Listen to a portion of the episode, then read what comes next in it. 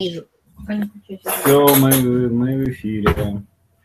Да, мы в эфире, окей. Значит, э, я потом это самое, потом это отрежу видео. Здравствуйте. Здорово, мы уже, мы уже все в эфире. Уже все в эфире. То есть, Да. если кто-то там пораньше зашел, то он уже нас видит. А я не вижу почему-то. Сейчас, сейчас ноль зрителей. Вот там внизу, внизу экрана видно это самое, видно число зрителей. Сейчас я обновлю. У меня есть э, открыт. А, вот да, нас видно. Здравствуйте. Ага. У меня не видно, где число зрителей. Вот оно внизу. Мне очень интересно, как меня слышно, из какого э, у меня идет ли запись, ну, в смысле, не запись, а звук с моего микрофона. Что-нибудь слышно, если я понимаю? Вот тебя слышно очень хорошо. Это должен быть микрофон. Да, да, да, да, да. Вот. Ну, у меня не микрофон, у меня просто обычный этот самый. Не, у меня в тот раз были просто очень крутые наушники, которые у меня муж забрал заразу в Америку и не отдал теперь. Окей, хорошо. Все, тогда, значит, все работает, все ок. Сейчас, сейчас я расшарю ссылки. Народ, что, типа, эфир идет, все, давайте подключайтесь. И через 15 минут начинаем. Да, ну то есть пока выключить, наверное, трансляцию и звук. И да, сейчас я отключу все, камеру, этот самый звук микрофона. Мгм.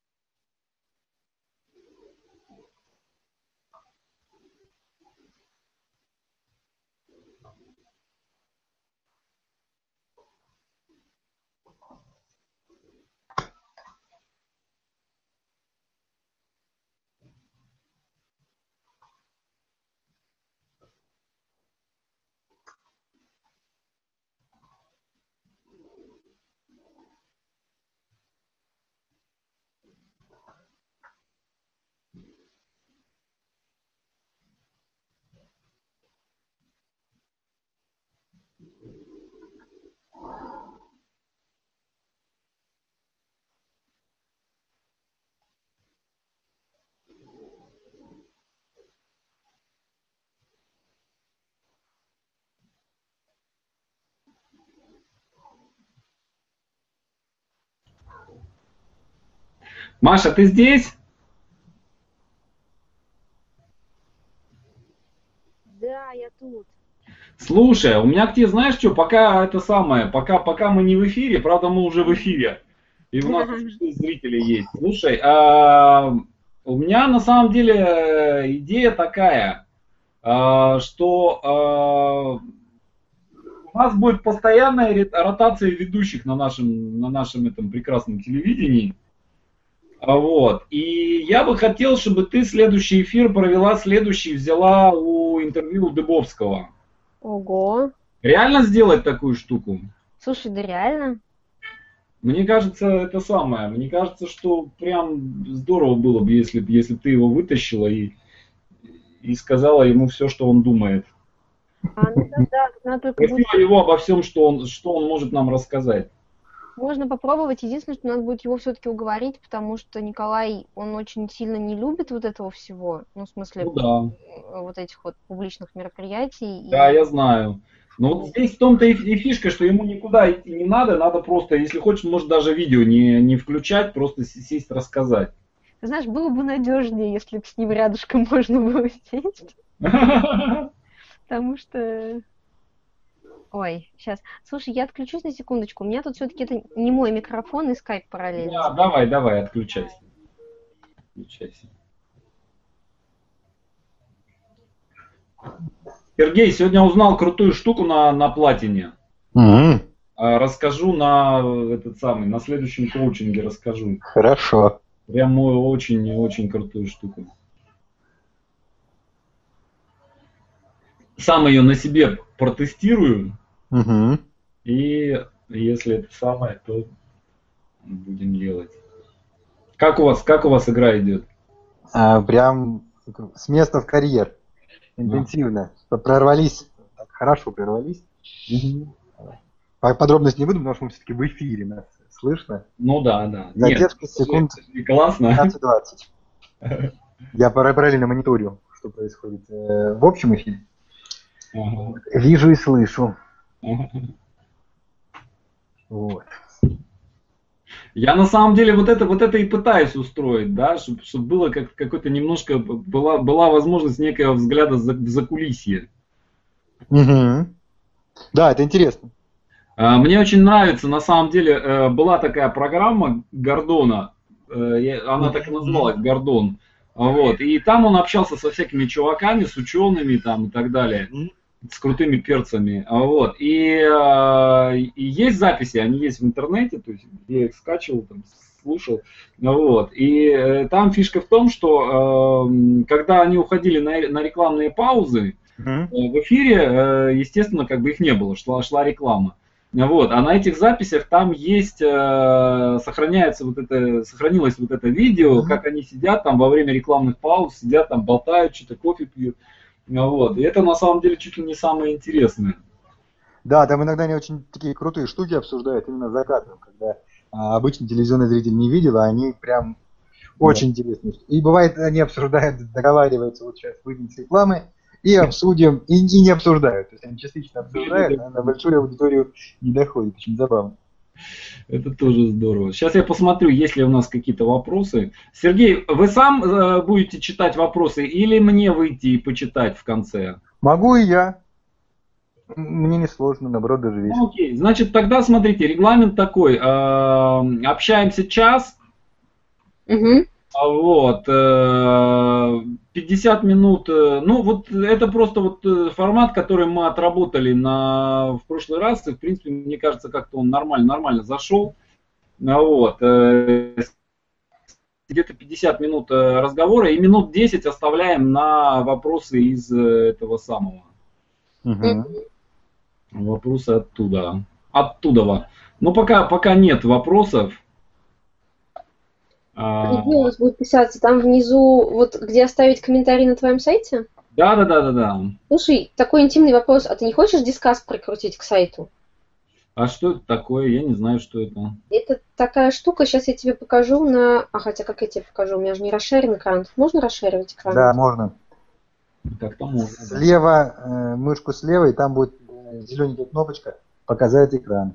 Сейчас, сейчас, сейчас. А, так, эм, господи, в ссылку в мыслях не запутаться. Слева говоришь, да? Да, слева вверху. Слева зелененькая. такая. Зелененькая такая со, со стрелочкой. Показать экран. Мгм. Почему скайп, э, видео, Google встречи, полный экранный режим, поделиться. Ваш экран виден всем участникам, правильно? Мгм. Вот, теперь это значит сайт Нараторик. А, вижу, да, да, да. Всем участникам, то если вот Discuss это вот такая вот штука, автоматическая система комментариев. Она очень удобна. Там можно в ней самой регистрироваться, и, в общем, он всегда помнит мой про- про- профиль. И на любом сайте, где она прикручена, я захожу под своим профилем, мгм, мгм. и он мне всегда сообщает, что на мой комментарий ответили на почту.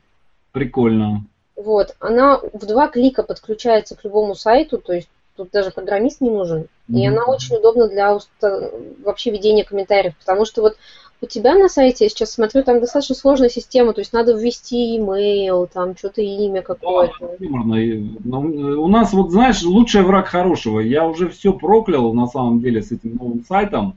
То есть я мучился с Юказом, а, несколько раз его переделывал, вот, и каждый раз эти переделки были хуже. Сделал сейчас новый сайт, и, и, короче, я опять я сильно недоволен.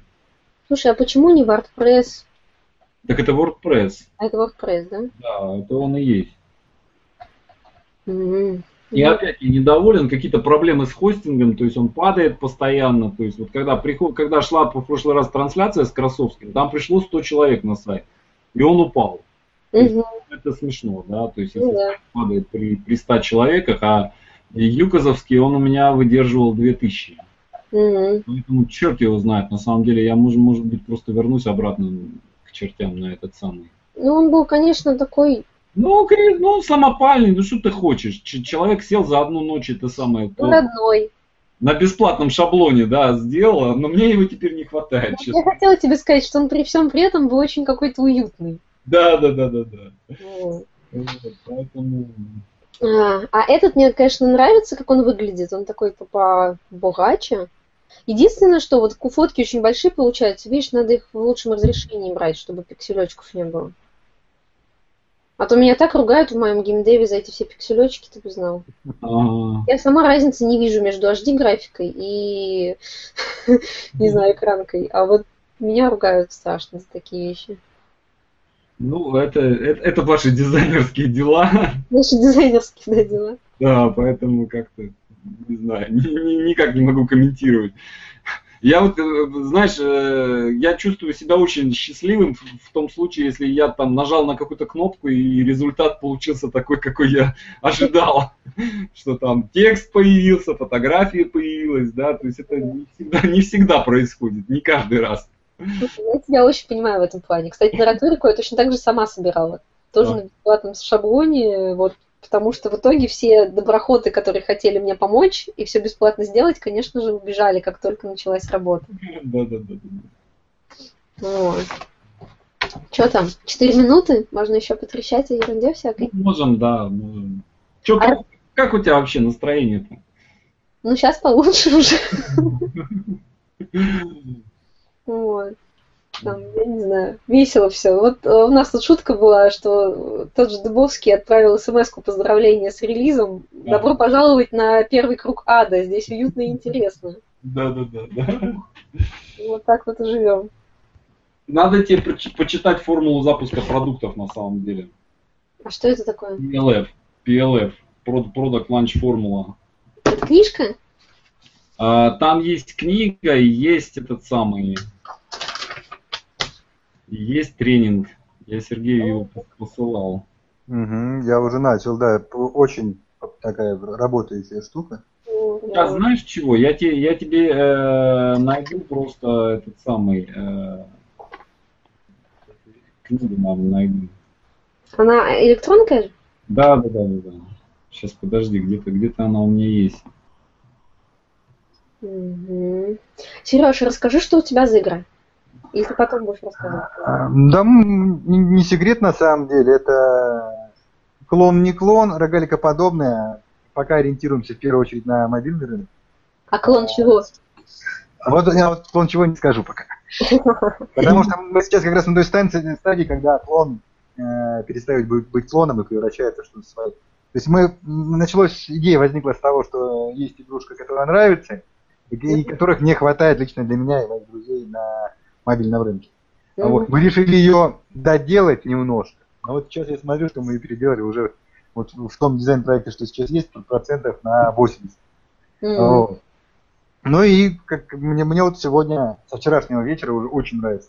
Получается, мы прорвались а, определенную такой, определенный рубеж взяли, и прям я очень довольный, очень довольный. Вот. Клево. Ну, жалко, что ничего и подробностей не рассказываешь. что Ну, пока на, на большую аудиторию на... не хочу раньше времени хвастаться. Еще не анонсировали, да? Да, ну, ну да, мы мы еще только-только вот э, э, только, только собираемся выходить в краудфандинг, э, только вот на самых-самых первых шагах. Мы уже стартовали. Mm-hmm. Я вам, ребята, файлик кинул в, в этот самый Facebook. Потом после эфира посмотрите. Угу. Во время посмотреть, еще целая минута. Сейчас успеем прочитать все на свете. Там, э, короче, там выжимка. Угу. Не, не тратить время, не это самое. То есть, если, если будут вопросы, потом мне напишешь, я тебе, я тебе скажу. Там, там реально крутая штука, когда она полностью меняет свое представление о том, как, как это самое. Как, как запускать проекты на самом деле. Mm. Да, интересно. Ну, как, не знаю. Мне как... кажется, такой опыт, который, как сказать, просто должен случиться. Ну, да, ну, да. Пока что-нибудь сам не запустишь, ничего не поймешь с вами. Так, что, погнали? Ну, что, давайте погнали. Что, я тогда ухожу, чтобы вам не мешать, да, коллеги? Значит, э, всем, всем к нам присоединившимся, я делаю вид, что мы только-только что включили наш телевизор, да, у нас пока 21 зритель. Сейчас я надеюсь, что рассылка дойдет до этой самой, и я сейчас отключусь и отправлю еще в этот самый э, subscribe отправлю приглашение. Вот, значит, э, у вас есть ссылка, там есть места для комментариев, вы можете там их оставлять. У нас в эфире Маша Кравцова, э, сценарист и режиссер и продюсер компьютерных игр. Вон, вон она у вас на, на окнах, и берет у нее интервью. Сергей Санин, сценарист, э, режиссер и прочее, прочее, прочее. Все, а я удаляюсь, чтобы не мешать вам беседовать. Задавайте вопросы в комментариях, они в конце в конце этого часа на ваши вопросы ответят. Mm-hmm. Так, все, я ушел в эфир. Пока, Саша. Привет, Сережа. Привет, здравствуйте, друзья. Ну что, Маш, на... может быть, небольшую справочку дадим вообще, э, какое отношение сценаристы имеют к игровой индустрии? Потому что в России... Да, наверное, стоит представиться немножко, вообще рассказать, как я сюда попала, что я здесь mm-hmm. делаю, зачем меня позвали. Ну, в общем, у нас такая получается дружба цехами, вот, потому что я сценарист компьютерных игр по профессии. Я работаю уже 4 года сценаристом компьютерных игр. И первые, ну, где-то там 3, 3 года, скажем, э, у меня были штатные. Ну, то есть я работала в студиях, на проектах, как штатный сотрудник, за зарплату. Вот. И буквально последний год ушла в Инди, так называемая. Если кто не знает, что такое Инди, это значит независимые разработчики. Те, которые не получают ни от кого денег, у которых обычно нет никаких там, э, не знаю, в общем, небольшие крупные студии, а, как правило, одиночки или маленькие студии, которые делают то, что хотят, и над которыми нет особо творческого контроля. Вот такие инди. Вот. И вот за, ну, скажем, там, там будет очень интересная история, может, как раз потом подробнее остановлюсь, э, сколько же мы потратили в итоге на продакшн. Ну, вот примерно за год с копейками мы сделали свою игру. То есть для меня это была не первая игра, на которой я работала, но первая игра, которую я от начала и до конца полностью сделала и довела до релиза. Она вышла в Steam. Steam – это самый большой практически единственный, ну не единственный, конечно, но, ну, как сказать, он давлеет над всем рынком компьютерных игр цифровой магазин. Потому что, опять же, если кто не в курсе, то давно уже игры не продаются дисками, ритейлом в обычных магазинах. Если вы пойдете и купите себе коробочку, в ней, как правило, будет уже код на цифровую версию. Так вот, мы вышли в самом крупном цифровом магазине Steam а, две недели назад. Вот две недели прошло, и я уже могу что-то ответить. От... я уже немножко выспалась, немножко пришла в себя после этого ада первой недели, и уже могу что-то рассказывать, чем-то делиться. Ну как ну, ощущение? Ой, ну, словами не передать. Я не знаю, как об этом рассказывать. Они очень противоречивые, вот. Я, я бы не сказала, что это прям такая, такой кайф и эйфория, но при этом как бы все, всякое было. Вот. Я думаю, стоит по порядку как-то рассказывать, что ли. А, Или ну, да, да, ну, по порядку. А зачем, а зачем вообще работая на Facebook, а, связывать? Это же пришлось взять на себя продюсерскую а, сторону дела и в геймдизайн влезть, и как, как менеджеру, и разобраться, что там э, программист делает, не делает программисты с художником. Ну, то есть сразу и свет, и нет, ну, тяжеловато. Ну да, тут, собственно, вот, э, как сказать, есть такая дилемма. Либо ты работаешь на дядю за зарплату, сидишь себе спокойно на месте, на своем, да, все, все хорошо, тебе ничего не надо делать, твори и только правки вноси, которые требуются, и все.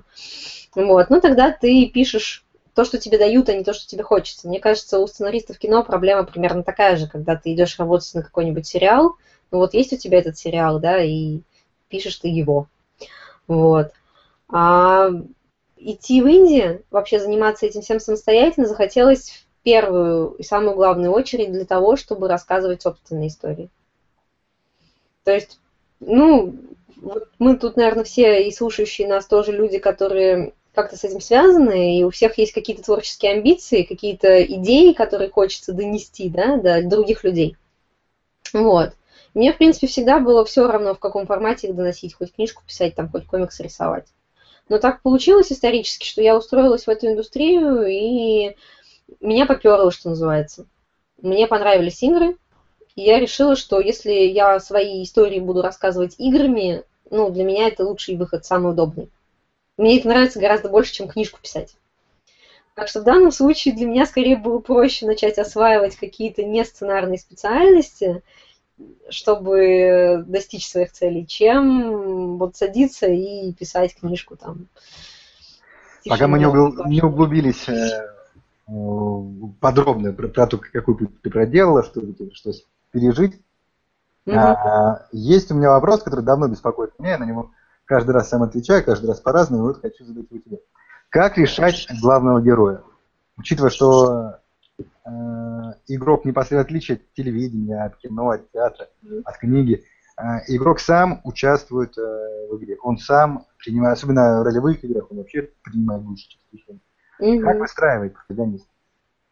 Ну вот смотри, а, там на самом деле в играх есть несколько типов протагонистов. Я вот сейчас боюсь соврать, рассказываю по памяти из учебника хороший такой, вот недавно прочитала книжку последнюю, которую я прочитала, по именно нарративному дизайну, по сценаристике компьютерных игр, называется Narrative Toolbox. Написали ее четверо авторов, там с десятилетним опытом работы в индустрии, из биовара, в общем, крутые ребята. Они давали там классификацию как раз героев.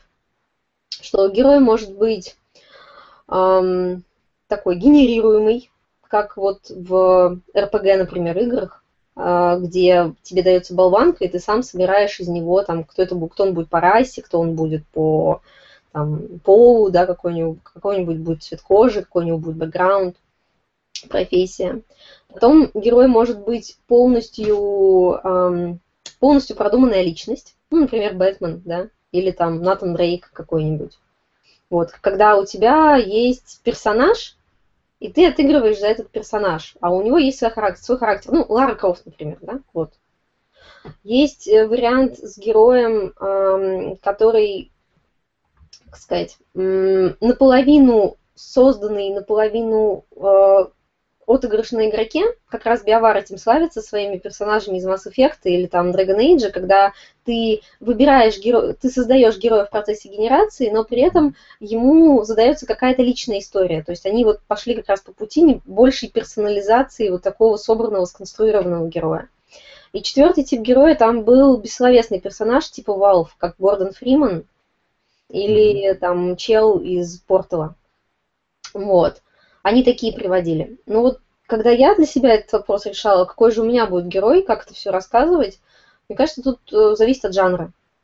То есть, если ты хочешь дать э, максимальное погружение в, в какую-то атмосферу, да, в ужастик, вот, например, делаешь ты ужастик, тебе же нужно, чтобы у тебя не было между игроком и персонажем никаких э, дополнительных препятствий, там даже интерфейс весь убирается в ужастиках. Вот тогда ты делаешь вот такого как раз персонажа по типу Valve, который действует от первого лица, но он не мой, у него как бы, ну, он никак себя не выражает, потому что все его реакции – это реакции игрока. Вот игрок вскрикивает, это, по сути, его персонаж сейчас вскрикнул. Нам, если наоборот, вот, ну, у нас в игре персонаж, главный герой вот заданный, Фест такой с характером, наоборот, очень-очень mm-hmm. такой характерный. Он периодически сопротивляется игроку, да, поэтому мы изначально шли другим путем. Мы как раз э, то есть у нас стояла проблема не какого сделать персонажа, да, а скорее кто будет игрок в этой системе ценностей. Потому что если у нас есть готовая история, в которой, в общем-то, игроку места нет, потому что у нас очень низкая agency, agency – это степень участия игрока, степень его влияния на события вообще. Вот, и у нас она действительно очень низкая в игре, тут уж ничего не поделаешь. Вот. Тогда ну, в общем, мы пошли по, по пути фана, мы просто стали вот эту четвертую стенку ломать всяко, и, и мы решили для себя, что у нас, если вот у нас такой ленивый э, герой, и игрок должен его как-то стимулировать, то герой, игрок у нас будет совестью главного героя. Вот. Я не знаю, как, насколько до игроков доходит ли эта мысль, пока они играют. Но... Ну, я буквально в самом начале это ощутил, и это позабавило. Да. То есть там, там есть много этих фишечек, когда другие персонажи в обход феста обращаются к главному герою, при этом mm-hmm. а, к, к, к игроку именно. При Сама этом, игра общается с тобой. Да, то есть с игроком общается цель, с игроком обращ... Э, общаются другие персонажи, но с игроком никогда не общается феста напрямую. Ну, там есть, конечно, здесь вот момент, когда он мне говорит, не хочу, не буду, да, ну, он это как бы всем говорит, кому он это говорит. А вот так, чтобы он сказал, дорогой игрок, очень приятно было с тобой тут играть, как говорит там Ленрайн в конце, да, но такого нету, в, ну, такого мы не делали. То есть, ну, отвечая на этот вопрос коротко, спилась по древу, а, в общем, мне кажется, надо понимать, какая история, соответственно, какой жанр, какой геймплей. Если геймплей от первого лица, у вас будет один тип игрока и персонажей, главного героя. Если от третьего лица, например, там вы уже можете дать какой-то характер, вроде Бэтмена того же самого. Или Ведьмака, например. Вот, кстати, интересный тип персонажа Ведьмак. У него есть свой характер, но тем не менее есть и отыгрыш. Вот он ближе к этим биоваровским персонажам. Вот. Либо вообще не давать никакого вот этого, ну, как сказать, есть просто персонаж, ну, как во всех квестах так, потому что в квестах обычно очень яркий главный герой, типа вот э, Руфуса в Депонии, и мы нормально ему сопереживаем, то есть мы больше тут, как раз мы используем какие-то традиционные фишки сценаристики киношной в том числе, чтобы создать сочувствие и коннект, связь с этим персонажем. Вот. Mm-hmm. Я, я ответила? Более чем. На самом деле это э, предмет обсуждения, на, на это можно не один час потратить. Вот. Но в общем, да, спасибо. А, Вопрос по геймдизайну. Угу. Игровая специфика такова, в отличие, да, в общем-то, и в телевидении то же самое, от э, смежников, от всех остальных сценарист зависит всегда. А в игровой индустрии зачастую просто колоссально зависит. Как, э, не, кто делал game design? Как вот с этим обошлись? У нас было небольшое разделение труда. В основном pixel hunting э, и часть пазлов э, придумывал я. Угу. Часть э, boss fight ы делал Слава, мой муж.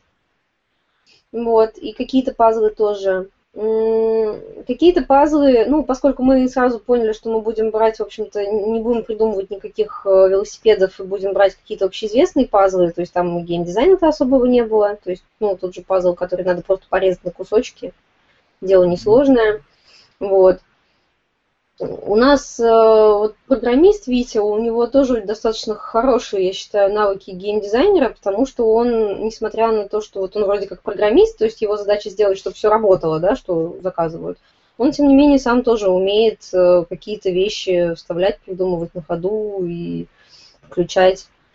Вот, то, что вот, то есть у нас, наверное, геймдизайн это такое совместное детище трех человек в итоге получилось.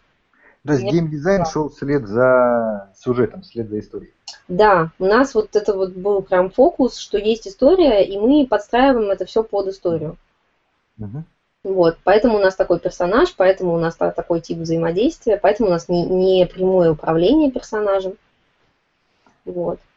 А как-то прощупывали аудиторию, как-то какие-то исследования, как какие-то фокус-группы? Да нет, на самом деле, ничего такого не делали, просто потому что, ну, и не умеем, с одной стороны, и как-то страшно даже соваться все, во все эти штуки. А вот, знаешь, я сейчас скажу честно, а, все эти маркетинговые примочки с тем, что давайте определим свою целевую аудиторию и найдем, кто же вот будет в нас играть, они очень сильно конфликтуют психологически с творческим замыслом. Угу. Потому что когда ты вот, ну, пишешь книжку, например, хочешь написать именно такую книжку, которую ты хочешь, да, и ты своя первая целевая аудитория, можно сказать. Потому что ты это делаешь, наверное, потому что что-то такого не хватает в жизни. Закрываешь собственную брешь. Вот. И тут тебе говорят, а вдруг не найдется достаточно людей, которым это понравится. А ты такой думаешь про себя, ну даже если 10 человек найдется, уже хорошо будет, да, я как бы и не надеялся.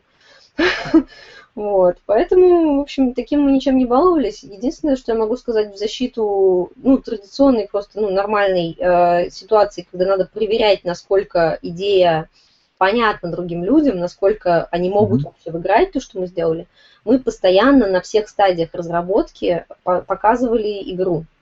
Mm-hmm. Практически с первого же начиная уровня, когда у нас было что показывать, мы постоянно возили ее на шоу-кейсы, на конференции, не знаю, в барах, когда с друзьями встречались, тоже им показывали, давали там на планшетике, на ноутбуке поиграть.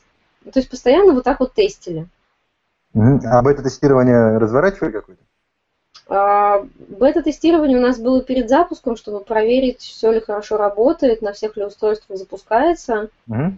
Вот, то есть там как оно на и на Linux у нас работает, это было уже непосредственно перед запуском. А так, в принципе, все наши такие рабочие тестирования, проверка гипотез каких-то геймплейных, у нас шли в ходе конференций. Благо, mm-hmm. достаточно много. То есть буквально вот мы поехали в мае на DevGam и поняли, что людям не нравится кликать в баблы, но мы тогда не могли отказаться от этой системы кликания в бабу. Я знаю, что до сих пор она многим не нравится, эта система, но мы снизили значительно процесс э, нытья по этому поводу за счет того, что мы такие подумали, блин, мы не можем их убрать, мы не можем переделать механику. А, как, как это вылечить? А давайте сделаем их там, чтобы они разбивались по клику. То есть интерактивными такими. Ну, для меня это, да, это спасло. Даже, даже в этом какая-то фишечка. Да, то есть тут как бы попытались как можно более приятным сделать этот звук. Ну, тоже были жалобы на то, что кому-то не нравится, но их было значительно меньше. То есть какой-то процент жалоб будет на все всегда. Вот, но вот, да, получается, мы собрали эту систему, и, по-моему, уже на White Nights мы э, поехали как раз со звенящими баблами, с разбивающимися, буквально там через пару недель или через месяц, или они там близко очень друг к другу, это две конференции. Вот. И тоже, а нет, вру, на Старконе. Там была еще кон- консюмерская выставка, и там играли люди, которые не девелоперы. Uh-huh. Совершенно другая аудитория. Там uh-huh. были живые игроки. И вот мы как бы после всех этих комментариев разработчиков, да это не сработает, да ну это ерунда. Мы такие показываем игрокам, записываем это все, смотрим, они прекрасно играют. Ну, то есть, как бы нормально. Там, там знаешь, вот самое удивительное было, что процент жалоб снизился очень сильно. То есть люди даже не заметили, что что-то изменилось. Просто если раньше почти каждый второй говорил, мне не нравится кликать на бамблы, угу. то теперь, не знаю, один из там, не знаю, 30, может, это сказал. Угу. То есть вот. на самом деле вы ничего, в общем-то, менять не стали, просто немножко обернули, упаковали и сработали. Ну да, ну вот именно, что мы посмотрели, смотрим, люди просто перестали замечать эти бабы. Отлично. То есть перестали на них жаловаться. Мы такие, опа, ну нормально, как бы. Что тогда, зачем тогда перепиливать? Ну просто нам, чтобы вылечить вот этот баг, нам надо было сильно перепиливать там. Ну понятно, да. Ну, и не хотели мы заниматься этим. Вот. Ну вот так вот мы тестировали. То есть без какого-то маркетинга, но на живых людях постоянно. А как прорывались в Steam? Насколько ну, это было? Прорывались. Ты меня спросишь, прорывались. Мы прошли Greenlight. Угу. Greenlight сейчас пройти не проблема.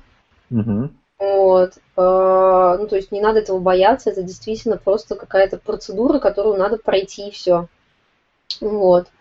При этом даже я знаю, что даже если вы издаетесь создателем, то есть у вас есть какой-то большой папочка, который вам потом поможет запаблишиться mm-hmm. в Стиме, даже издатели сильно не против того, чтобы игроки, ну, инди-разработчики пошли на Greenlight сами. Mm-hmm. Потому что это все равно это какой-то интерес аудитории, какая-то дополнительная аудитория. Это какая-то проверка mm-hmm. вообще, сколько там людей хочет посмотреть там на игру, да? Как быстро пройдут, опять-таки, показатели. Ну вот. Мы прошли Greenlight, и потом просто, как сказать, мы на самом деле не собирались даже так быстро релизиться как раз-таки после Greenlight мы просто поняли, что у нас единственный шанс выпуститься в 2015 это успеть вот это закрывающееся окно до конца октября. Потому что потом начинаются на стиме распродажи, сначала осенние, потом зимние. Ну да. Все, и все уже просто уходит на 2016. А, ну, то есть, а нам это несколько месяцев ждать, это значит еще, ну, то есть, продление разработки никому не нужно, игра была готова. За три недели подготовились к релизу. Я боялась очень страшно, но меня тоже программист успокоил, говорит, что ты переживаешь, все готово, нам только вот стимовские карточки, ачивки завести, там SDK прикрутить, mm-hmm. все будет хорошо. Вот, ну, в принципе, так и есть. У нас э, игра маленькая, синглплеерная, никаких серверов, слава богу, не требует, то есть она очень технически простая. И это избавляет от кучи головных болей. То есть мы сделали вот один патч на следующую, через неделю после запуска, где вылечили самые частые проблемы, на которые жаловались люди. И вот буквально сегодня тоже обновились. Там была маленькая ошибка с э, испанской локализацией, которая ломала игру в какой-то момент. Вот. Ну, это вот за, за две недели это вот второй патч, и, и все, и нормально живем истории других разработчиков, когда им там этот зеленый маячок того, что пришло какое-то сообщение, спать не дает, и они уже там дергаются. Меня несколько так это... Я боялась такой же ситуации. А к издателям пошли? Создатель, мы искали издателя очень долго и упорно. Скажем так, мы пошли на Steam как раз потому, что издателя мы не нашли. У нас вообще, ну, то есть такая, ну, как бы классическая ситуация. Сначала мы искали себе инвестора. Но мы тогда еще были молодые, глупые, мы даже не понимали толком, а сколько денег нам нужно, на что и как мы будем их тратить. Вот. И, и поэтому инвестора мы никак не нашли. Ну, потому что мы, наверное, да мы до сих пор выглядим, знаете, не как коммерческий продукт, который принесет миллионы. Индии есть инди, да? Вот. Короче, никто не хотел денег нам давать. Мы тогда такие подумали и прикинули, хм, ну мы же сможем сделать это сами, за свои деньги ну, потому что мы просто за аутсорс сколько там платим в месяц, в принципе, ну, посильно. Вот, там, подзатянем немножко пояса и сделаем. Вот. И когда мы начали все это делать за свои деньги, вот тут произошел очень важный перелом в разработке проекта, потому что проект начал разрабатываться. Вот я хотела рассказать о том, что у нас разработка шла в итоге в два этапа. Первый этап был такой типично инди-этап, когда мы начали игру на Games Jam Канобу на фестивале, значит, э, получили хороший фидбэк, решили, а дай-ка мы запилим ее совсем. Ну, то есть, вау, здорово, игра поперла, людям нравится, давайте делать. Вот, собрали первый уровень. Мы его собирали там два, там три месяца, я не знаю. Ну, короче, с февраля по май мы собирали этот первый уровень. Собрали его, показали. Фидбэк был уже не очень такой хороший. Денег никто не дал. Сразу к нам никто с миллионами не прибежал, никто нас не купил. Мы такие задумались, м-м, как же все сложно-то оказывается. Где-то еще полгода тоже страдали всякой ерундой, переписывали сценарий 10 тысяч раз, потому что не всем в команде он нравился. А потом все в команде, кому не нравился сценарий, разбежались из этой команды. То есть, и вот как-то и денег-то нет, и вот ни шатка, ни валка. В общем, вот здесь вот был такой момент очень опасный, когда все могло схлопнуться и просто не произойти. Классическая история инди-проекта. Да, я просто, я их тысячи слышала и таких вот историй, когда вроде ребята собрались, вроде поперло, а потом оп-оп-оп, и все начинает потихоньку рушиться, рушиться, рушиться и сливается. Вот. Полно таких историй. И вот здесь у нас был очень важный перелом, когда мы такие решили начать свои деньги в это вкладывать. Это изменило наше собственное отношение к происходящему, потому что, ну, извините, деньги мы считать все умеем, особенно собственные. Вот чужие не умеем, да, а собственные отлично умеем. Сразу там пошла экономия, сразу пошло понимание, значит, а сколько у нас будет контента, а что нам нужно, а что нам не нужно. В общем, после этого у меня все нормально стало с бюджетом и планами резко. Ну, да, и еще у нас как бы поменялась команда. Вот Витя пришел просто, вот, как сказать, у нас вот эти моменты совпали. Приход Вити, значит, э, решение тратить свои деньги на разработку, вот, и плюс еще там пендель нам от старших пришел в виде вопроса, как у вас игра? А не хотите ли вы ее закрыть наконец-то? Мы такие, нет, не хотим. Вот. Мы сделали там прототип, показали его, э, значит, коллеги экспертов. Вот Саша Молчанов как раз был в числе этих экспертов. Приложил руку тогда. Вот, получили снова хвалебные отзывы, и дальше уже пошли фигачить, ну, нормально так, как бы с продакшеном. То есть у нас основной продакшн нормальный начался, разработка с декабря 2014. Угу. Вот. Все стало серьезно. И вот покатилось, покатилось. Вот. То есть меньше года у вас не в Стиме. Ну, в принципе, да, меньше года. То есть можно рассматривать предшествующий этому, этому год как такую инди-раскачку и препродакшн, наверное. Ну, я думаю, какой-то результат это многочисленное переписывание сценария все-таки дало. Вот, хотя, в общем, в итоге... В итоге было смешно, потому что, ну, раз уж мы здесь говорим как бы про сценарий, да, для сценаристов в основном тусовка-то, угу. а, я переписывала сценарий месседж квеста кучу раз, как только я его там не писала, но в итоге у меня его нету, потому что в итоге весь этот сценарий превратился в сценарный прототип собранную вот этот вот такой интерактивный мультик нарисов... со страшными-страшными бэками, нарисованными мной в фотошопе. Вот мои художники знают, как я рисую, и смеются там, когда это слышат. Когда это видят, они кровавыми слезами плачут. Вот. В общем, это все страшно ужасно выглядело, но шевелилось, там был уже текст, и практически все, кстати, тексты и диалоги были написаны в это время. И это нам тоже, кстати говоря, сильно сэкономило разработку, поскольку у нас story-driven игра, то, что мы начали с сюжета, со сценария, сперва сделали сценарный прототип, потом мы уже этот прототип, мы его расковыряли, мы начали собирать геймплейные уровни mm-hmm. на его основе. Мы, конечно, что-то поменяли в процессе, потому что как раз-таки не, не все вот что гладко, как нам хотелось, что-то переделывалось, что-то добавлялось, вот, убиралось. Но, в общем, в итоге, и в итоге, когда меня спросили, вот там, а, у меня, значит, на последних уже, э, когда где-то за месяц до Гринлайта нам помогал скрипт-докторингом испанец Жосуэ Манчан. Mm-hmm. Вот, да, нам тут, э, в общем, друзья познакомили э, с ним, чтобы он проверил, насколько вообще история понятна западному человеку, скажем. Mm-hmm. Вот, потому что мы-то тут, конечно, все сделали, русские сценаристы посмотрели, одобрили, ну правильно, у нас там полно цитат Стругацких, там Зощенко, там, не знаю, из 12 стульев, да, но насколько как бы это хорошо и интересно на Западе, да, европейцу. Вот, и тогда вот Джосуэ у нас вычитывал всю игру, ну как вычитывал, выигрывал, можно сказать, всю игру, а он очень интересный дядька, ему, у него там тоже 10-15 лет опыта, собственные выпущенные квесты, он тоже, кстати, на квестах специализируется, он еще занимается локализацией на испанский. Uh-huh. Нам и на испанский потом игру перевел еще после этого. Вот, и вот у меня, честно говоря, был первый такой опыт. Вот самое интересное, что за весь свой опыт я никогда не работала со старшим сценаристом. Я всегда была одним сценаристом на проекте, и вот я как была зеленым крокодилом, когда устроилась, весь опыт, он как бы, ну, получен мной непосредственно из моей собственной работы, все грабли собственные, да, вот оставили на мне следы. А тут я первый раз работала с взрослым дядькой, который вот меня вот так вот менторил по истории. Mm-hmm. Когда он говорил, так, вот это хорошо здесь, а значит здесь не хватает, давай там здесь отрежем, здесь прибавим. И он при этом реально крутой специалист по нарративному дизайну. Вот с ним был такой кайф работать, потому что он прям сек фишку. То есть он мне, например, говорит, там, а давай сделаем здесь вот, чтобы можно было не протирать там зеркало, там, ну, как обычно, да, чтобы тряпочку взять, значит, и протереть, там, ля-ля-ля. Я ему говорю, нет же, мы так не можем сделать, потому что у нас три зеркала, которые мы, ну, три вещи, которые мы одинаково протираем. Нам нужно сохранить вот консистентность, одинаковый геймплей. Такой, да, все, понятно, вообще вопросов нет, давай подумаем, как по-другому это решить. Ну, то есть вот такими уже нарративно-дизайнерскими терминами мы с ним вот это все и значит, проверяли, делали. В итоге, как выяснилось, игра отлично играется европейцами. Никаких проблем с восприятием там нет.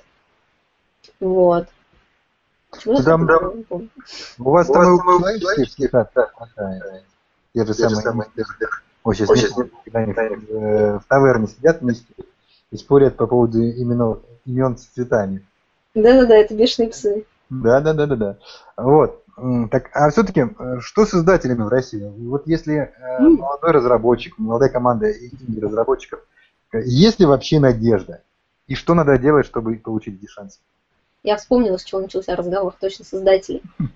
Ага, я рассказала, что мы пофейлили с инвесторами, переключились на свои деньги, потом мы искали, искали издателей.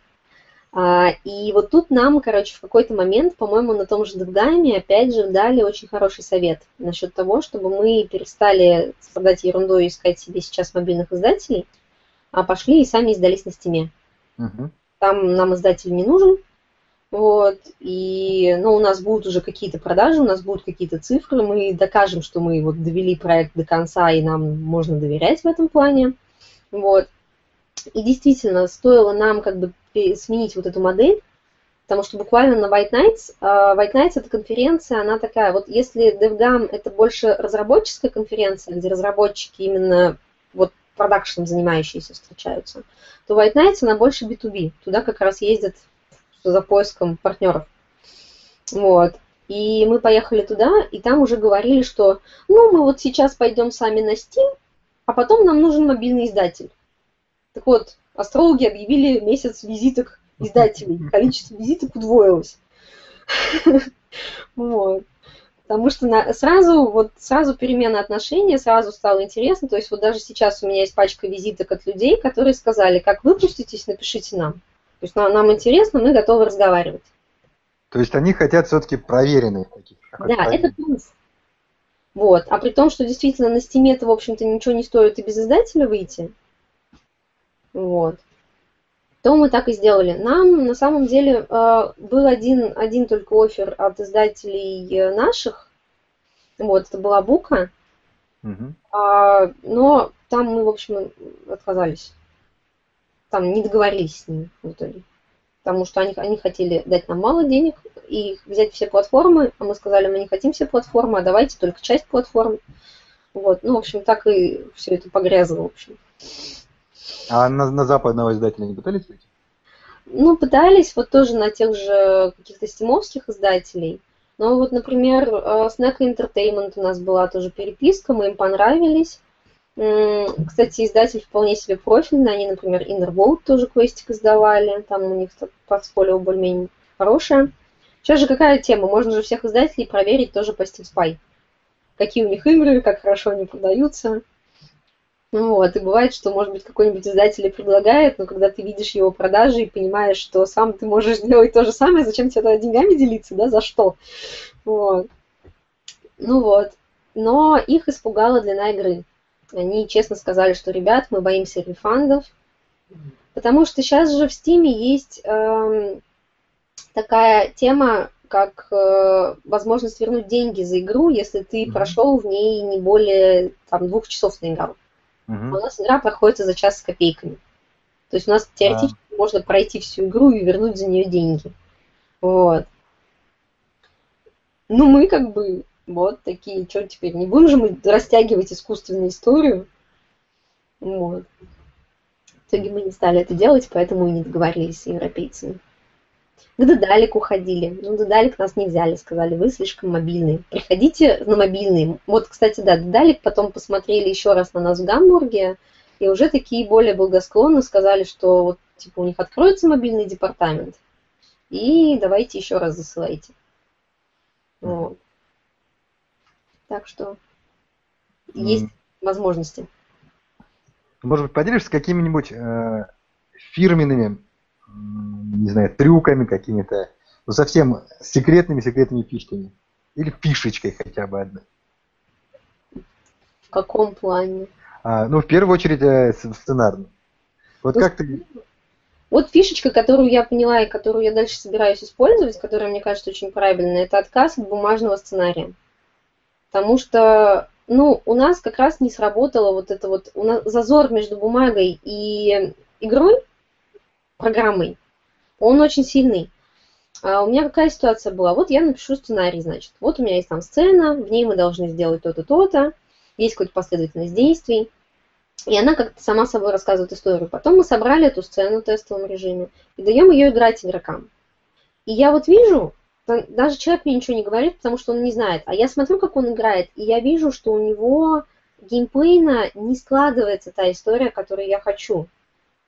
Потому что есть интерактив, потому что вот, ну, по-другому все. То есть то, что я написала на страничке, совершенно не то, что в итоге у чувака получается, когда он своими собственными пальцами во все это тыкает. И у меня так глаза открылись просто. Потому что, ну, вся, вся несостоятельность бумажного сценария просто вы, вылезла на, наружу. Вот. И в итоге э, как раз-таки не было сценарного документа, был только сюжетный прототип. И вот уже из сюжетного прототипа, когда там все равно можно было кликать на фейковые объекты, просто там еще ничего не шевелилось, как бы, да, вот, там уже все это смотрелось по-другому. Там уже можно, ну, то есть это был прототип, самый такой вот в понимании разработческом прототип. Мне кажется, так и надо. То есть, да, даже несмотря на то, что у нас суперсюжетная линейная игра, все равно здесь бумажный перечень событий не сработал. Угу. Вот. Получается, получается, что вот этот вот перечень событий, событий появился для уже адаптации. Да, да, вот, то есть, собственно, я начала тогда про JSV, мне в итоге пришлось ему писать отдельный новый документ с прохождением игры, где у меня был кратко изложен сценарий. Просто сейчас, когда меня люди просят, типа, я тут написала вот нетленку, прочитай, пожалуйста, тут сценарий моей игры, я, как правило, таких сразу заворачиваю, говорю, не, чувак, читать я ничего не буду. То, что у тебя там написано, в игре этого не будет, вот к гадалке не ходи. Собери прототип, я поиграю. Ну, на самом деле, такая практика, она и в кино. Я несколько раз сталкивался, что, э, читая сценарий, э, он идентичен фильму. Особенно это с советскими картинами срабатывает. То есть сценарий написан авторами уже после того, как фильм сделан, смонтирован. Они его просто расшифровывают в обратную сторону и выпускают как сценарий. Так вот что ты не первая в этом смысле. Ну, вот, да. это... То есть я бы посоветовала тут не верить вот в бумажный сценарий игры. И, и, не, и не пытаться свои, то есть не пытаться, если вы пишете сценарий для игры, во-первых, написать его, надо его сразу программировать. Сейчас, извините, для этого есть все возможности. Вот. А вы сразу э, вживую делали уже прототип, программист или каким-то конструктором пользовались? Э, ну, у меня, вот до Вити у нас был Илья Чубаров, Илья собрал мне в Unity а, редактор катсцен. Угу. Вот я в нем мультик могу собирать. Что за персонаж, mm. куда он идет, что он говорит, где он останавливается, mm. какая у него включается анимация, который, какой звук идет параллельно. Вот. Ну, я вот так вот все собирала, сидела ручками. Вот очень удобно было, кстати. И в этом плане тоже такой не то что лайфхак, не лайфхак, но не знаю, когда ты вот сценарист, у тебя есть история какая-то в голове, очень клево, когда ты дорываешься до всех этих ниточек управления этими марионеточками. И можешь сам решить, куда чувак пойдет, где он встанет, что он скажет. Поменять тут же текст. Вот опять же, потому что тексты на бумаге и тексты в игре, они же по-другому совершенно читаются и смотрятся. Вот. Поэтому, кстати, когда я еще работала сценаристом-штатником, всегда-всегда надо было проверять тексты после внесения в игру. То есть mm-hmm. понятно, что я их тогда писала там в какой-нибудь там в Excel, да, в табличку для геймдизайнера, там геймдизайнеры уже брали, все это вносили в игру, но всегда надо было потом идти и смотреть. Uh-huh. Потому что там может там строка криво с переносом некрасиво переместить. Может слишком много текста быть, может слишком мало текста быть некрасиво. Вот тоже бывало такое. Мне всегда казалось, что чем меньше текста, тем лучше. А в одной игре мне такие говорят – нет, нам не нравится, когда у нас полупустой бабл. Вот займи, пожалуйста, все место, напиши еще пару строчек. В общем, вот, вот эти все детали, они как бы вылезают уже только когда ты видишь непосредственно результат своей работы. Вот этим игры, мне кажется, сильно отличаются от сценаристики кино потому что там от, от написания до результата проходит, как правило, очень много времени, и сценарист может вообще никак не участвовать, не касаться даже результата в итоге своей деятельности. То есть в итоге ты, получается, была и сценаристом, и режиссером, и монтажером, и даже звукорежиссером. Ну, в общем, да. И да. вот насколько... То есть ты уже финальную сцену собирал? Или как? Да, да. Ну, все своими руками. Реально вся, вся игра собрана моими руками. То есть у нас какая, как обычно пайплайн был. Я собираю сцену сначала с кривыми фотошопными этими с вырезанными там какими-то сценами. Очень удобно. Мы играем в нее, то есть мы там настраиваем геймплей. Витя, программист, пишет сложные скрипты. То есть я ему говорю, я хочу, чтобы вот эта штука при нажатии можно было ее там базякать туда-сюда. Вот, Витя говорит, да, хорошо, вот я написал скриптик, теперь ты его подключишь сюда, и так будет. Вот. Ну и вот как бы я это все собирала, мы в это все играли, смотрели, все ли хорошо. После этого, когда сцена вроде как зафиналена по геймплею, она шла на отрисовку. Угу. Вот, ну, то есть на отрисовку, там заказывались анимации, звуки у нас вообще в самом конце заказывались, ну, там примерно тот же, та, та же система, что ты знаешь, что вот здесь вот должно там что-то упасть и бабахнуться, здесь кто-то пройдет, будут шаги слышны, да, там дверь скрипнет, тоже все это составляется список контента, отсылается. Когда весь контент приходит, опять же, я своими руками беру и все это вставляю в игру. Вот. Подключаю там анимации, вставляю арт. Вот. То есть, ну, ну да, как-то так, все, все своими ручками. И мне вот это очень все, как сказать, нравилось. То есть я, я понимаю, что, наверное, те люди, которые привыкли в своей трудовой деятельности в основном писать, писать, писать, писать, им может это все быть несколько дискомфортно. А меня такое очень поперло. Как-то вот весь этот процесс сбора, он... В процессе сбора тоже рождались очень интересные штуки. У нас, например, одна сцена в игре появилась исключительно из-за того, что я нашла в базе референсов один звук. Крик Вильгельма. Ты знаешь, что такое крик Вильгельма? Нет. Вот тебе тоже расскажу, наверняка тоже не все слушатели, зрители знают. В общем, есть такая шутка у звукачей. А, звук крика мужского который использовался в старом кино где только не попадя, потому что тогда еще были очень бедные эти библиотеки звуков, его везде вставляли. И сейчас в наши дни уже этот звук вставляют просто по приколу, как пасхалку такую. Угу. Если ты его запомнишь, ты просто его ни с чем не перепутаешь вот, крик Вильгельма. И, и, и я, значит, лазила по вот этим стокам звуковым в поисках референсов, потому что, опять же, со звуками было то же самое, как и с артом. Как арт я собирала из фотошопных, там, вырезанных каких-то вот этих вот штук. Так же и со звуком. Просто идешь в бесплатную библиотеку, ковыряешь там эти звуки, вставляешь их, а уже звукач смотрит и перезаписывает это все нормально.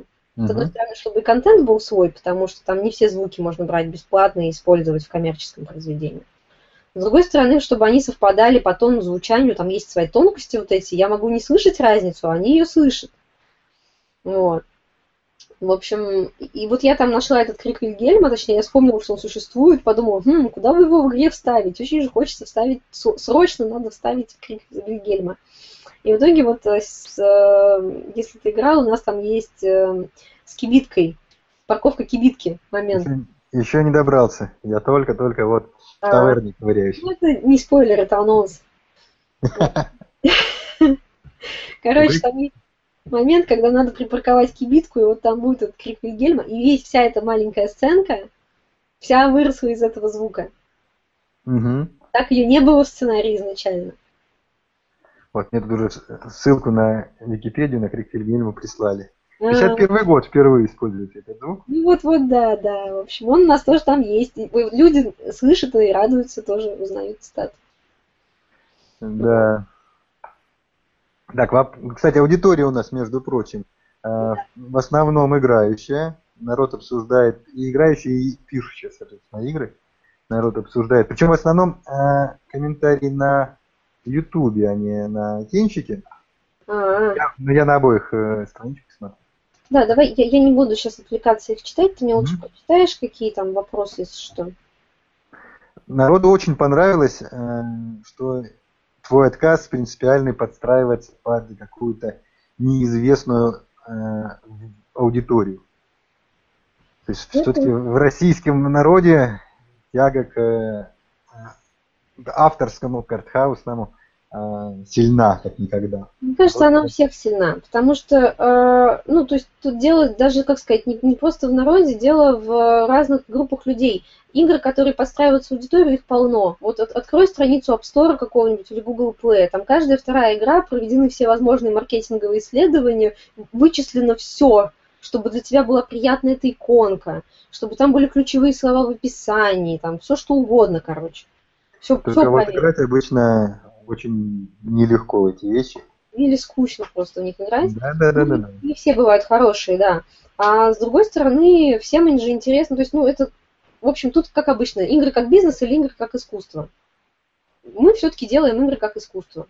Вот отдавая себе в этом отчет, что да, игра может не окупиться. Да, или, или там она может уйти в ноль, и для нас это будет хорошо. Вот для нас мерило успеха это, чтобы игра ушла в ноль. И, и, и если мы этого достигнем, то мы уже будем такие, как короли себя чувствовать просто, потому что вау. Ну, понятная, наверное, ситуация. Просто сейчас, например, у меня пошло дикое увлечение комиксами французскими БД, и вот я прям проецирую на себя этих ребят, понимая, что вот они точно так же, они начали все это рисовать, когда уже пошел бум на супергероев, и они такие, ну нафиг этих супергероев, а мы не хотим комиксы про супергероев, мы не хотим делать там супер длинные серии на 10 тысяч лет, да, мы хотим вот там в три выпуска уложить какой-нибудь вообще неизвестный сеттинг, придуманный из головы там. И оно так клево получается, потому что оно авторское, не похожее ни на что. Так в итоге в Европе сейчас БД огромная прибыльная да. индустрия и абсолютно неповторимая. И там тоже куча примеров, когда очень крутой впоследствии прославившийся графический роман не брали издатели. По 8, по 15 раз отказывали гениальным вещам. А, о чем говорит даже э, Александр Ходоровский, куда два с половиной, почти три года пытался, э, готовился к съемке Дюны, а денег ему продюсеру так оставшуюся часть и не дали, и фильм он так и не запустил. У него была вот такая толстенная книжка, огромного формата, больше А4, раскадровок, подробнейших, они с Мебиусом, на раздайся историю, с Мебиусом отрисовано подробно, подробно, подробно, подробно. И он в результате, на, э, чтобы арт не пропадал, переделал это все в историю Инкал. Угу. И так вот он стал одним из выдающихся э, комикс-авторов. Просто за счет того, что в свое время ему дали денег на блокбастер. Причем, если бы он вышел, это было бы на, на 2-3 года раньше «Звездных войн». Индустрия могла бы быть другой. Угу. А... Ну вот. Так что не только одной аудитории едины все эти вещи. Иногда очень хочется просто высказаться. Вот.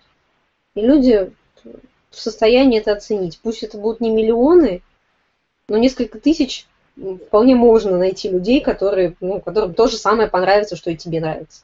Мне кажется, этого достаточно, чтобы чувствовать себя нормально. А сейчас какую-то э, маркетинговую кампанию, какое-то продвижение вы ведете на Запад? Вне, вне России, на экспорт? А, ну, конечно, мы вот точно так же, как отечественным журналистам и ютуберам, мы точно так же писали зарубежным журналистам и ютуберам, причем не только англоязычным, но и там немецким, и испанским, вот, ну, какие языки у нас есть локализации, там, французским писали не очень много, правда. Вот. Ну, другое дело, что не имея там связи и знакомств, очень тяжело все-таки получить покрытие. Вот. То есть ну, у нас летсплеи вот на Ютубе, они есть на разных языках. Mm-hmm. Причем тут даже, как сказать, мы ничего не делаем, просто люди покупают и нравится, они снимают. Mm-hmm. Вот. А, ну, то есть, да, мы, мы делали все как бы на весь мир. То есть, вот э, особенность геймдева сейчас в том, что его нет регионального больше. Это ну, да. сразу мировая индустрия, и сразу надо быть готовым к тому, что придется вести переписку на английском, придется вести англоязычные сообщества – вот. Ну, как бы, да. Что поделать. А как локализации делали? Сколько у вас языков сейчас? У нас э, английский, французский, немецкий, испанский, датский и польский. При этом э, немецкий, французский, испанский мы сделали с профессиональными локализаторами вот хорошими. То есть у нас там был уже СВ, у нас был Рольф Ключевский, Тири. Вот, они вот такие веселые ребята, замечательные абсолютно. Очень мне нравится, просто они меня все вместе в переписке, там такие кормочат. Француз, вот как в анекдоте, знаете, француз, испанец, немец и русская. В одном месте это просто вообще улетно весь день как начинается. Вот, такие марны все. Вот, потом датскую локализацию нам сделал парень с Гринлайта. Пришел, предложил, давайте я вам сделаю. Mm-hmm. Там, какую-то копеечку символическую буквально. И польскую локализацию нам уже после релиза тоже предложил парень сам сделать. Вообще бесплатно. Mm-hmm. Вот. А английский, вот тут тоже такой лайфхак, если что, ребят, э, из инди-жизни. Мы перевели на английский сами, моя подруга переводила, и, а потом просто редактору отдали англоязычному. Mm-hmm. Ника, вот редактором, кстати, тоже была божественная женщина, Кэрол. Э, она билингв, испано-англоязычный. Вот, тоже чумовая тетка. И мы с ней поработали как бы весь текст, но э, редактура дешевле, чем перевод. Вот. Okay. Поэтому как бы это было удобно. Вот. Так, я смотрю вопросы. Друзья, задавайте вопросы, потому что время уже, в общем-то, можно начинать на них отвечать. Угу. А там есть что-нибудь? Что-то спрашивают или нет? А, сейчас я вверх поднимусь. Нет, в основном ругались на то, что мне что-то не так с камерой, что-то не так было со звуком, но пофиксили. Да, народ поддерживает, что надо понять, для души или для денег. Так. Я вижу. Ага. А, а вот на этом, на кинчике там есть вопросы. Сейчас обновляю на кинчике. Ну, давай я прочитаю, у меня уже обновлено. Тут вот Первый вопрос. А, а, есть такой вопрос, как понять, в какой момент на стадии препродакшена можно понять, что все, хватит, надо пилить? В смысле, как понять, что текущая идея уже задумка готова и пора начинать дорабатывать детали? Знаете, вот у меня не было такой проблемы, как бы разницы между, как это сказать, а, что вот препродакшн закончился, начался продакшн. У нас на самом деле нас еще ругали то, что с толком препродакшена не было, потому что сразу параллельно шел продакшн. В нашем случае, как мы поняли, что пора пилить. Ну, то есть препродакшн это что такое? Это производство контента, которое ставится уже на поток. У нас продакшн – это рисование арта, анимаций, звуков. Вот, соответственно, наш препродакшн – это прототипирование сцены игровой. Вот как я рассказывала, что мы собираем ее на запчастях, на кирпичах, на арте, который мы не можем использовать. Вот. Тестим, играем, нам все нравится. Мы такие, ну, то есть понятно, это, там, здесь будет стоять стул, здесь будет стоять стол. Все, стул, стол можно рисовать. И отдаем в продакшн. То есть у нас, в принципе, эти процессы шли параллельно. То есть у нас какая-то сцена рисуется, следующая, другая сцена прототипируется в этот момент. Таким образом, все были заняты. Вот. Ну, и как понять, когда, так это внутренним каким-то чутьем, когда уже больше не хочется ничего добавлять. Ну, у вас же была, так понимаю, совсем камерная команда, человек. Ну, вот такая кор-команда, да, например, на 5 человек. То есть я, Витя, программист, Алена художница, Юля аниматор и Слава геймдизайнер. И еще у нас пачка звукачей на аутсорсе, вот, с которыми мы плотненько поработали, ну вот там буквально последние месяцы уже. Угу. Вот. Тут следующий вопрос тоже от Романа прочитаю. Да? Угу. Как понять, что сценарий хороший? Например, я сам разработчик, сценарист как-то не заладилась. Предположим, мне бы хотелось найти сценариста для проекта. Как определить его уровень? С художниками, программистами все довольно прозрачно. Можно увидеть неаккуратность в коде, рисунки со сценаристом. Не совсем понятно. Ну вот э, у меня та же проблема я придумываю историю, я же не могу сама сказать, хорошая эта история или нет. Конечно, мне кажется, хорошей. Я бы иначе ее не придумывала, правда? Для этого призываются как раз эксперты. Вот как я рассказывала, что мы показали прототип э, там Дыбовскому, Молчанову, Браздейкене, вот это у нас было как экспертное мнение сценаристов. Соответственно, если у вас есть, вы сами не в состоянии понять, насколько это хорошо, позовите кого-нибудь старшего, кого-нибудь с опытом, кто может это почитать, посмотреть и сказать, годится или нет. Вот, собственно, Жосве так и пришел к нам таким скрипт-доктором, потому что Сергей Климов, который сам, ну, не, как сказать, он не специалист в этом, ему было тяжело, хорошая у нас история, нехорошая, фиг знает. Вот, он сказал, вот если Жосве скажет, что у вас все отлично, я ему поверю. Точно так же. Вот, примерно. Всегда зовите старшего в любой непонятной ситуации. А, где вы Чего? Где их искать старших? Где их искать старших? Ну как, где? Контактами. Ну то есть э, обычно как делается? Есть какой-то человек, чье творчество вам нравится. Надо с ним знакомиться и дружиться. Вот. Э, единственное, что я вот как бы есть всякие тонкости человеческого общения. То есть, если вы просто вот так вот с бухты барахта напишите, например, Александру Молчанову в личку, вот, Александр, а не прочитаете ли вы мой сценарий? Мне нужна экспертная оценка. Я думаю, ответ всем понятен, какой вы получите. Вот. Соответственно, надо как-то строить отношения с людьми, надо ездить на конференции, надо ходить на встречи, знакомиться. Опять-таки, сценаристов компьютерных игр на самом деле гораздо больше, чем я одна. Вот, и их там, ну, я сама знаю человек 40, наверное. Я сама, например, к Алине Браздыке не хожу вот за какими-то такими советами, чтобы мне дали свою профессиональную да, оценку. Можно написать Алине, можно написать мне, можно написать там еще ребятам. Ну, то есть знакомьтесь, пишите. Э, вот у нас есть нараторика сообщества, в котором есть какие-то люди, вот, к которым тоже можно обратиться за советом. Вот. Ну а сейчас вот уже время немного прошло, уже Вуля меня пришла в себя. На ближайшее будущее есть какие-то планы? Конечно, мы уже начали препродакшн нового проекта. В этот раз препродакшн будет. Ну да, ну тут будет такой же препродакшн, как в прошлый раз. То есть сначала надо почистить идею, определиться со сценарием, понять, что он действительно хороший. Ну, то есть или доработать его, если он будет не очень хороший. Э, тут правило такое, не надо, ну, сломя голову, лететь сразу в продакшн и сразу рисовать арт какой-то, да, потому что э, это опасно. Он может потом улететь в корзину и миллион таких примеров. Mm-hmm. Вот, поэтому все начинается с прототипирования. И в данном случае, как обычно, препродакшн это прототипирование. Концепт-документ написать, сценарий проверить, запрототипировать, запрототипировать геймплей, посмотреть, как все. Вот рекомендую по прототипированию послушать доклад э, Джек Жамазура э, на этом на DevGAMM е в Гамбурге, у него прям доклад был, это разработчик This War of Mine. Шикарная польская игра, симулятор э, выживания гражданского населения во время войны. Прям очень красивая, прям за душу берет, и геймплей там очень крутой. И вот у него был хороший доклад о том, как они прототипируют, ну вот все вот так вот кусками. Вот. Мне он очень понравился. Мы также сейчас собираемся попилить проект на части и все, что нуждается в прототипировании, запрототипировать. Прототипировали, прототипировали, прототипировали. Есть еще вопросы на Ютубе.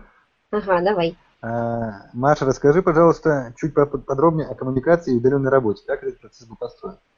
Еще раз. А, о коммуникации и удаленной работе.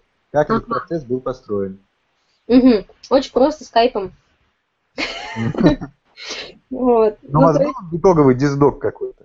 Нет, мы начали, мы когда начинали только, мы, конечно, сделали вики, но я примерно, вот знаете, когда у нас собралась уже такая вот команда именно делания вещей, вот, то есть пока у нас, у нас, как сказать, первая команда была больше про болтовню, а вторая команда была больше проделать. Вот. Так вот, со второй командой нам уже никаких диздоков не понадобилось. Я вообще не помню, чтобы я их там писала мы в основном созванивались. Иногда мы созванивались всей командой, ну так, чтобы сверить часы, там какие-то общие вещи обсудить. Иногда, обычно мы даже созванивались не всей командой, а вот там я и художница, например, или я и программист, или мы втроем, если там какой-то общий вопрос надо решить, там, да, по оптимизации какой-то арта. Вот. И я всем писала ТЗ в Google Доках. То есть у нас был Skype, у нас были Google Доки. Вот, э, вот эти все Google доки, которые лежат там в папочке Message Quest, где отдельно там ТЗ на арт, ТЗ на звук, вот их можно назвать такой какой-то вот концепт документа, наверное, большим, или там здесь доком. Вот, потому что, в принципе, мне даже Вите не надо было расписывать никаких вещей из того, как, как что должно делаться. Потому что нам с ним всегда было проще, и сейчас всегда проще созвониться просто по скайпу и поговорить. Вот так все это и шло. Ну, я не знаю, я даже... Это как-то само собой получилось, вот удивительно, но никаких проблем с удаленкой не было. Даже наоборот, очень удобно, потому что никуда не ездишь, никакого офиса. Я сама из дома работаю, Алена у нас фрилансер тоже работает из дома, выходит, когда ей удобно, как бы. Вот. Вот так вот. Что там еще? Ну, учитывая, что у вас вообще очень локальная команда, и в итоге вы нашли все общий язык. Самое главное, так понимаю, было именно найти общий язык и делать одну игру все вместе, а не каждый по отдельности своих. Ну да, да. Ну тут как-то совпало. Но видишь, мы, мы очень сильно как бы с друзьями работали, с тем, кого мы уже знаем. То есть той же Аленкой я до этого была кучу лет знакома. Вот. И как-то у нас так сложилось действительно с Quest, Чехпых. Вот, с Витей мы тоже познакомились до этого на конференциях, уже друг друга знали, поэтому, когда мы его звали в команду, мы, в общем, тоже уже звали не неизвестного какого-то чувака первый раз, которого видим, а вот знакомого юношу. Э, там с звукачами тоже самая ситуация была. Как просто ты к друзьям бежишь в последний момент и говоришь, ребята, у нас нет звука, помогите, что делать? И там Ресса такая своей мужественно-женственной рукой говорит, сейчас я вам тут соберу команду самых крутых звукачей, и мы все запилим, не переживайте. Есть еще вопрос. Угу. Внезапный вопрос. Как понять, что из команды нужно бежать? Ну, то есть на каком этапе становится на 100% ясно, что проект не жизнеспособен? Слушайте, мне кажется, это зависит больше даже, ну, не знаю, жизнеспособность, не жизнеспособность. Когда ничего не делается, тогда и понятно, что проект не жизнеспособен. Ну, то есть, когда летят все сроки, когда там, я не знаю, проходит какая-то, ну, там, пару месяцев, например, и никаких подвижек нет. Ну, то есть они будут вообще эти подвижки. Вот. И очень, ну, то есть, если ваш там начальник систематически не выполняет обещаний каких-то, там, срывает сроки, не звонит, когда должен, вот это вот все, там, сказал, что сделает работу, и не сделал. Ну, просто человек не, как сказать, а, ненадежный. Вот. И еще такой вот тоже совет, который мне всегда давали, я потом тоже даю. Если комфортно с человеком общаться, тогда вы там вместе горы свернете. Если у вас какие-то непонятки, если вам вы не можете толком с ним поговорить, там, не знаю, обсудить, что вас беспокоит, найти общий язык, ну, бывает, действительно бывает. Вот у нас был на проекте случай, когда мы взяли мальчика-геймдизайнера со стороны, в самом-самом начале еще, и все, что он мне говорил, мне было как ножом по сердцу. Какая-то вот прям критика моих святынь. То есть я на каждый его... А, а человек, ну, может быть, это просто ну, мнение, мнение свое высказывает, но мне это было настолько вот как бы неприятно. Ну, мы очень быстро расстались, потому что вот явно был дисконнект. То есть либо ему не нравится все, что я делаю, но зачем тогда он будет со мной работать, если ему не нравится, что я делаю, да? Мне кажется, так, так вот люди в команду себе и находят других людей. Если вместе комфортно, если они друг другу доверяют. Но тем более инди-разработка, в любом случае это... Это как семья практически. Это не сколько бизнес, сколько общий художественный творческий подвиг. Угу. Вот. Ну что, 22 можно финалиться. Есть еще что-то, что хотите сказать? Ой, ну, я не знаю, я обычно как бы говорю, ребята, давайте, если у вас остались вопросы, на которые я не ответила, или вы там хотите пообщаться, я открыта. Единственное, что сейчас я, конечно, немножко в запаре, и вот на ближайшие дни уезжаю на Зеландкон, но я рано или поздно отвечу всем, потому что я еще не такая звезда, чтобы у меня ломилась почта. Вот. Так что пишите. Кстати, по поводу продвижения. Будут ли фигурки феста? И как планируется продвигать? Комикс, книжка? А, будут ли что, какие предложения? Фигурки. Фигурки, феста? Нет, не будут, у нас денег нет на них, вы что? Нам бы сейчас долги отдать в первую очередь. Я понимаю, что всем очень хочется мерчендайза, и нам его очень хочется. Но вы понимаете, что каждая такая печать это какие-то деньги. Вот. Так что, извините, а купим игру сначала, а потом, может быть, на какие-нибудь мероприятия будем возить. Да, так что, дорогие друзья, все, кто еще не был в Стиме, отправляемся в Steam и помогаем быстрее купить игру в ожидании собственно. А мы купили, кстати. Мы купили, я купил. Честно, я тоже. зашел, заплатил 99 рублей, купил, скачал игру и прошел ее. Так что, я вот еще не прошел, только в процессе. Чего и всем советую. Ну что, друзья, будем финалиться, мне пора ребенка спать укладывать. Маш, спасибо большое. Сережа тоже спасибо большое. Мне кажется, прямо интересно очень. Потусили, пообщались. Да, здорово. Спасибо, Маш. То мы будем продолжать. Будем продолжать. Маш, следующее интервью берешь ты. Попробуем, ладно. Все, пока-пока, до связи. Давайте, пока. Счастливо.